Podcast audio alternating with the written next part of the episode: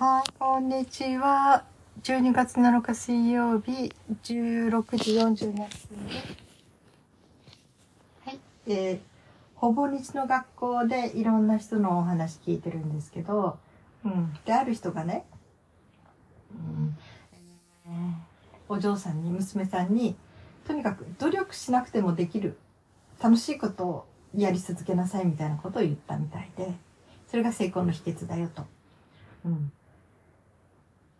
で、確かにこの努力しなくてもいいっていうのはね、その自分が努力だとは思ってない。なんかすごく夢中になってやってしまってるうちになんかそれがどんどんハマって身についちゃったっていうこと？うん。なんですよね。うん。それ言ったら大泉洋さん。あの、水曜どうでしょうの人ですね。おそらくね。で、その人がね、とにかく自分はもう本当に何の苦労もしないで楽に楽にやってきたつもりで、娘さんにもそう言われたお母お父さん何の苦労もしてないでしょみたいな。そしたらそうだとは言ったんだけど、その時に、でも話をいろいろ聞いてみると、小さい時からこう人を笑わせるのが好きで、お笑いの番組はとにかく徹底的に見まくった。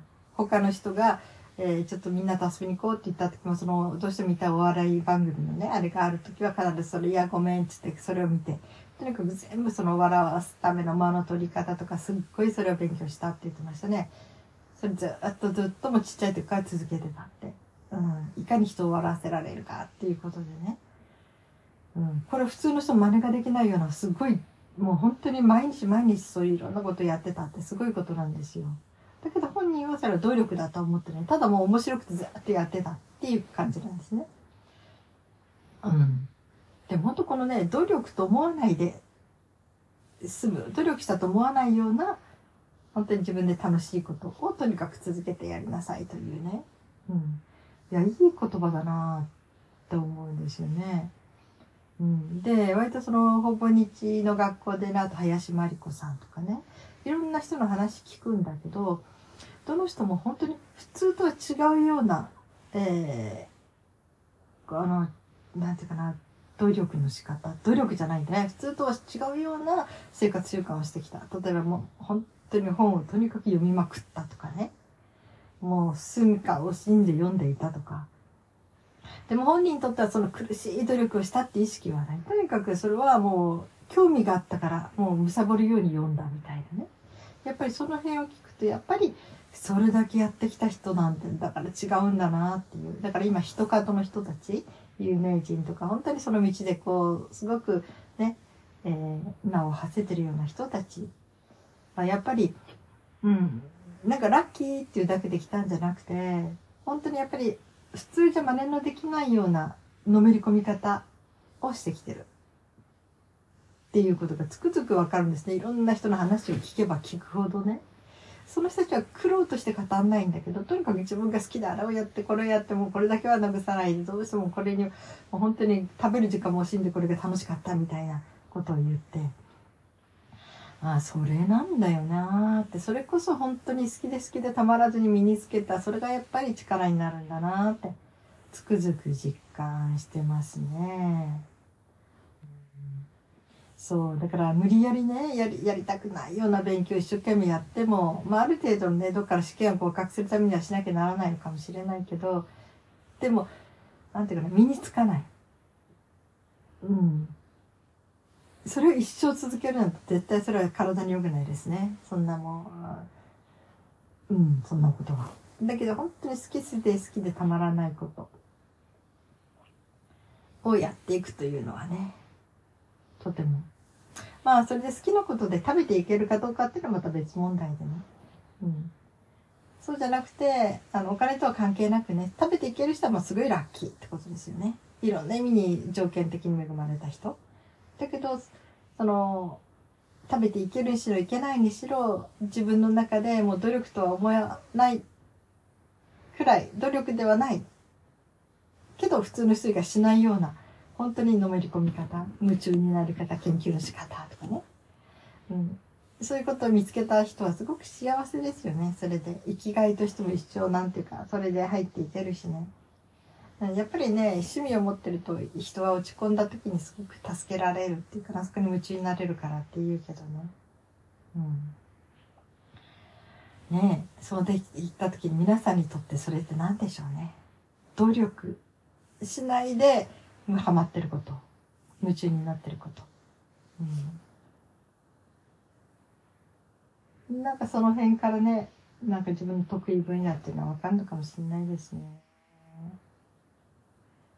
うん、例えば私はね、時間を忘れちゃうことっていうのはね、ちょっとあれね、あの、私、小さい小学校の時から占いが好きでね、あの、クラスメート20人しかいなかったんだけど、その頃小学校の時に。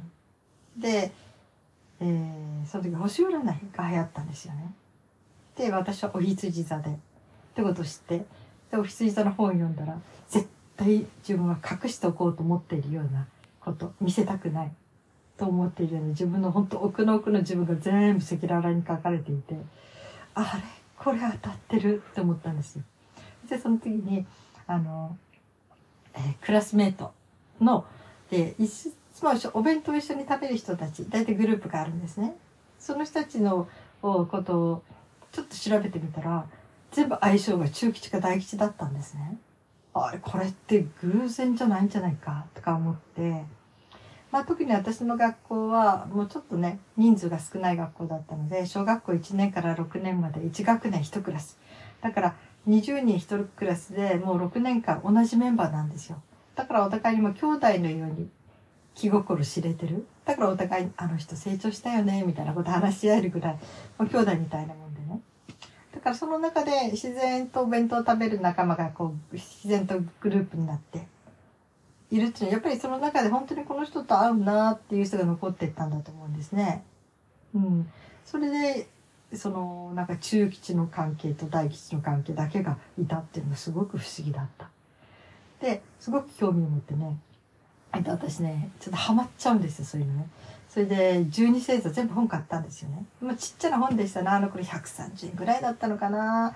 本当にちょっとした小冊子みたいなちっちゃな本ね。うん。で、12冊揃えてして、すごくそれみんな調べて、クラスメートで全部聞いて。うん。そして、もうクラスメートの星座は全部覚えちゃいましたね。おそらくね、私中学校行った時50人一クラスになるんだけど、50人のクラスメートの星座私全部言えると思うな、今でも。うん。それぐらいかその人のイメージと、その人とこう、ダブらせて覚えていったし、うん。それから、あの、みんな割とそういうとこ知ってるからね。教育実習で先生がお話に来る。いや、あの、教えに来ますよね。えー、ちょっと先生の見習いみたいな人が。で、その人が書いた後に、ねえねえねえ、あの人、血液型と星座と何だと思う？って私に聞きに来るんですよ。で私が、えー？でもうそういうの勘で、あの時にああやいう目の合い方をしたから、うん、じゃあ天秤座で B 型とかって言ってみんなが聞きに行くと、やっぱり当たってるみたいな。だから、まあ、知識だけじゃなくて、多分私にそっちの方の勘もあるのかもしれないですね。うん。わかんないけど、ただ私はとにかくハマって。私はね、その思い出しかなかったんだけど、それを話すと私のことよく知ってた、えー、お姉さんっていうかな？編み物とかや、うちの母がね、いろいろ教えてた、学校で教えてた時に、その、生徒さんっていうか、まあ母の弟子みたいな人？そういえばね、あなたもっとちっちゃい、あの時からみんなに言った心理学的なこととか、星座のこととか、とにかく興味持っていろいろ聞いてたよねって言われて、あ、そうだったんだ、とか思ってね。うんで、中学校の時にハマったのが血液型だったんですね。で、血液型は、えー、あの、なんていうかな、ちょうど中間テストの前日ぐらいかな。これあなたに貸さない方がいいと思うんだけど、貸したらあなた勉強しないで全部読んじゃうと思うよって。あなたっていうか出しないけどね、今何々さんって特典のあれを出せないから、あなたにしとくけど。うん全部もうとっても夢中になっちゃうと思うよって言った案の定ね、読んだらもう夢中になっちゃって、本当に、うん。なんか、別居そっちのけで覚えちゃいましたね、それをね。そしてみんなに血液型聞きまいくって。うん、そして、ああ、確かにこういうとこある、こういうとこあるってこう見ていって。で、面白い血液型とことドッキングさせたらまた面白いなとかいうのがあって。うんで、まあ私その時いろんな人から相談とか受けてたりしてたからね。うん、そしてデータも集まっていくんですよ。私がね、その時ぐらいから中学校、高校ぐらいの時からね、ホロスコープの本に全部書き込んでったんですね。自分の友達とか相談を受けた友達の名前とか、その人の恋人とかね、全部そういうことをこう、えー、書き込んでいって、そうするともう一つのこう、なんていうかな、えー、一覧表みたいになって。うん。だから、今見よ見直すと、ああ、この人どうしてるかなって、やっぱりなこの占い通り行ったんだなとか、いや、だけどこの人はこういう、ね、言ったとかと、これはその占いっていうかね、そういうふうに、ね、あれだとに負けないで、負けないでっていうかな、その自分の運命を自分の力で変えたんだなとかね。とにかくもう歴史のように見えるんですよ。その人たちが通ってきた道をもうこんだけ。だからもう、ほぼ50、50年ぐらいかな。だからすごいいい資料になってるんだけど、全部データがあるんですね、私のところには。うん。それでね、えー、あの、本当にね、えー、だんだんこう大人になってくるともっと細かくやるのが分かってきてね。よく星座って何座何座って言うでしょ？あれは生まれた時に太陽のあった場所なんですよ。それがよく言う何座っていう星座、あの、お羊座とかね。ところが私いつかね、あのデパートのなんか階段とかエスカレーターエレベーターエスカレーターか上がったとこに踊り場に占い師さんがいてちょっと聞いてみた時に、まあ、ホロスコープを作ってくれた時に私が相談したんですね私お羊座なのになぜか私が惹かれる人はサソリ座が多いんだって言ったんですね。そしたらその「あ当然です」あなたの恋愛の星とか愛情の星がさあのお牛座にあるから正反対のさそり座に惹かれるのは当然なんですよって言われてそうだったんだとか思ったことがあって、うん、まあその後はねそのさそり座だけじゃなくていろんな、えー、人とのね気持ち的なお付き合いはいっぱいあって今はだからさそり座にはこだわらないんだけどあのその当時ね今から40年ぐらい前か、うん、その当時はさそり座に惹かれてた時期ですね。そしてそれでこうやっぱり違うんだって大雑把に言う太陽が入ったね。普通で言う星座のみんな何座っていうね。あれよく言われる星座ね。それとそのそれは本当にキャラクターとか性格とかね。なんかそういうものがボーンと出る感じでその奥の分野、えー、愛情ならこの星知性ならここ。要するに細かくもいろいろと見ていく。もっともっと。そうすると大雑把に例えばね星座では絶対合わない人なのになぜか惹かれてると思ったら愛情の方で、えー、その火星とか金星とか月とかその辺のことでこうすごく惹かれ合ってる関係だったとかいろんなことが見えてきてそれで実際に今あのホロスコープの、えー、自動でやれるのがあるんですよ。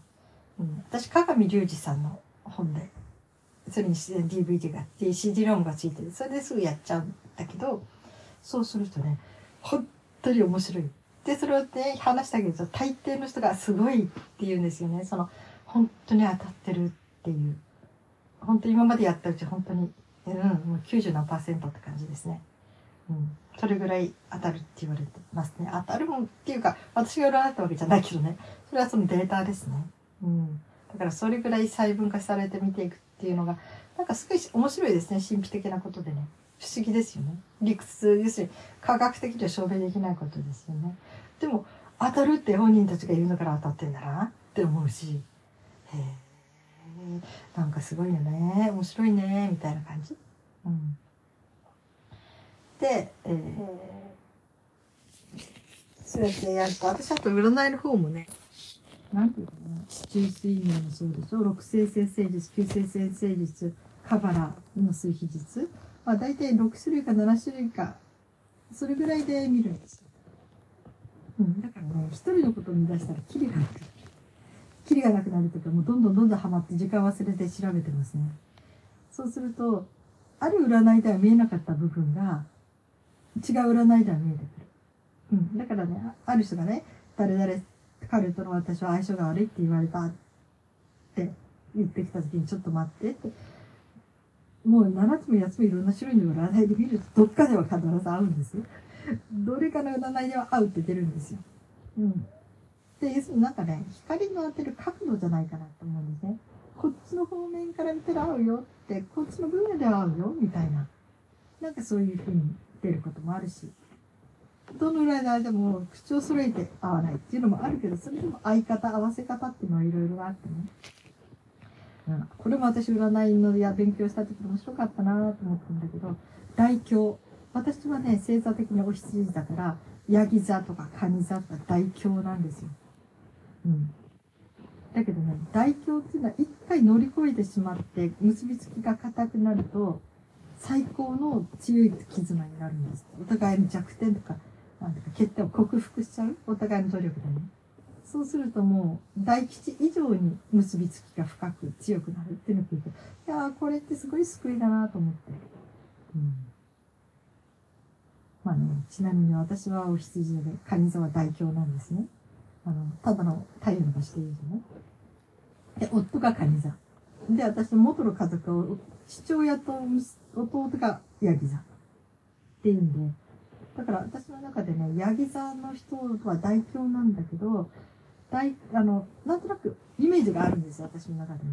ヤギ座の人に。だからなんか、ここ言ったら怒らせるだろうなって、これや嫌がるだろうなとか、そういうことをなんとなく感動覚えていて、だから、なんかやり方を覚える。うん。この人たちといるときは、こう自分のここをちょっと抑えていこうとかね。なんかそれでいい訓練ができたなと、実家で。だから多分、ヤギ座の人とは割と合わせる方法を覚えた。うん。で、今度のそのカニ座もう、あの、ね、まあ、すっごい波乱万丈ありますが、今もないとは言いませんが、それでも、まあ一応30年くらいは別れないで、なんとかつながってる。まあお互いの努力の賜物としか忍耐と努力としか言いようがないんだけどね。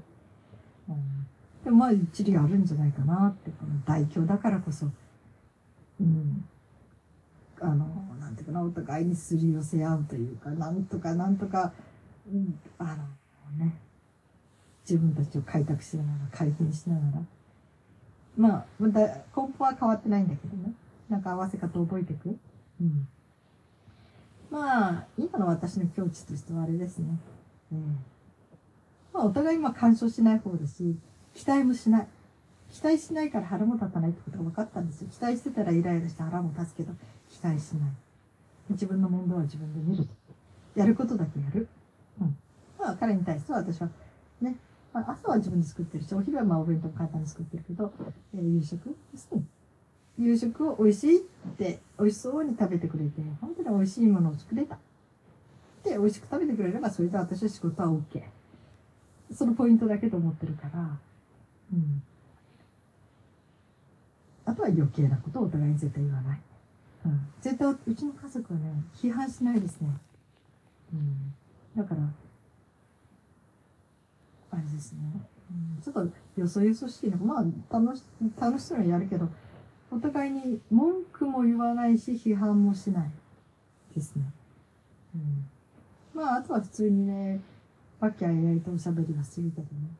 だから多分、ある意味で他人行儀というか、えー、家族だという甘えがないですね。だからここまで持ったんじゃないかな。うん。っていうまあ、そういうなんか距離の取り方？要するに、夫とか妻と思うと腹立つことがいっぱい出てくるけど、そういうことやめる。夫だからこうあってほしい、こうあるべきだをやめて、うん。いかに、その、ね、元は赤の他人。この人といかにその同じ空間の中で当たり障りなく暮らしていくか。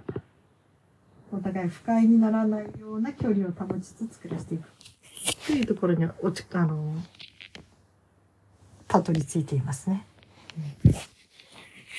これが多分ね、大吉の星座だったら違ったと思う。もう割と軽い喧嘩をしながらガーガーガーガーやりながらも、まあね、えー、要するに生身でぶつかりながらでもうまくいったのかもしれない。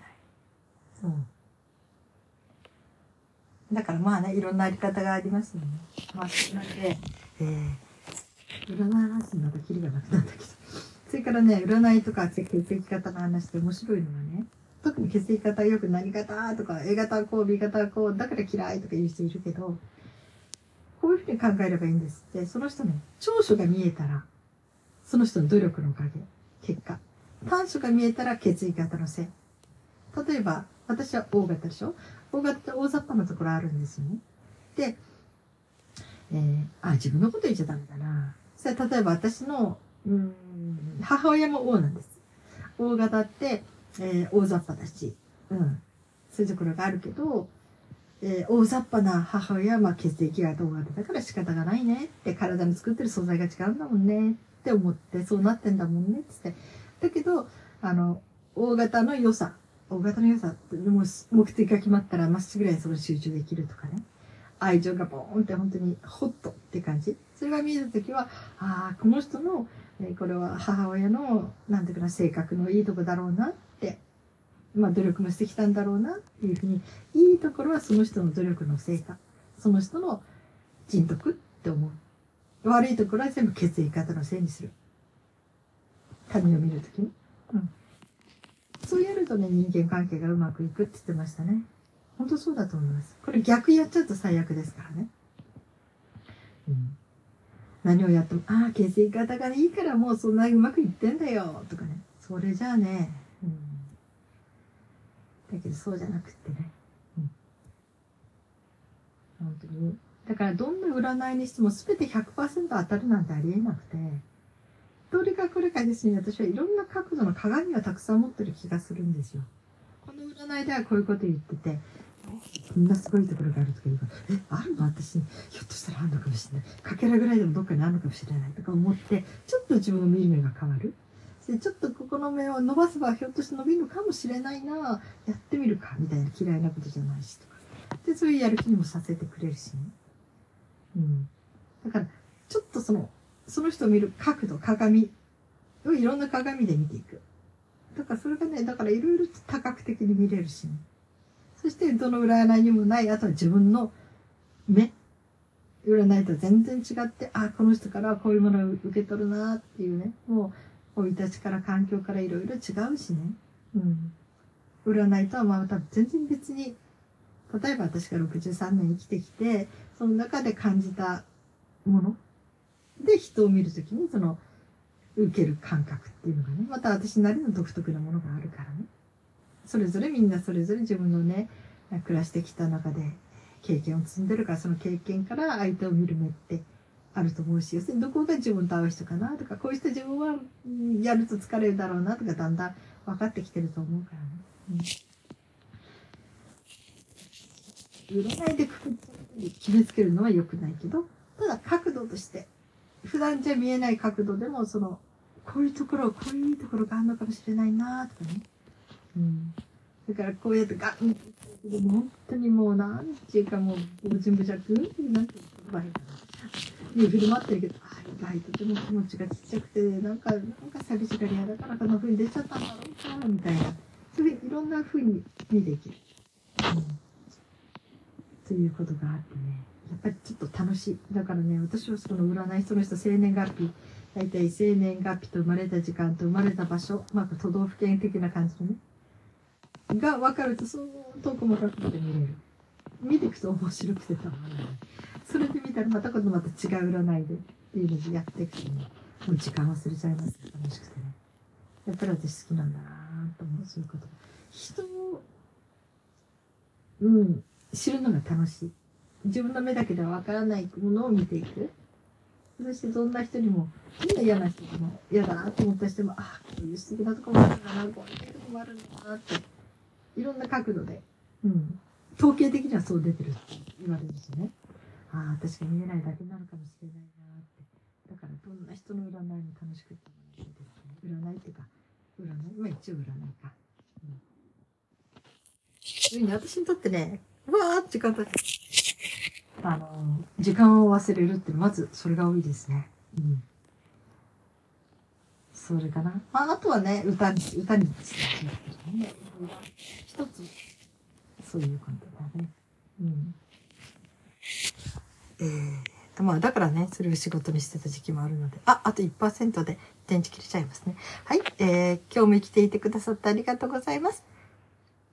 それでは、また明日。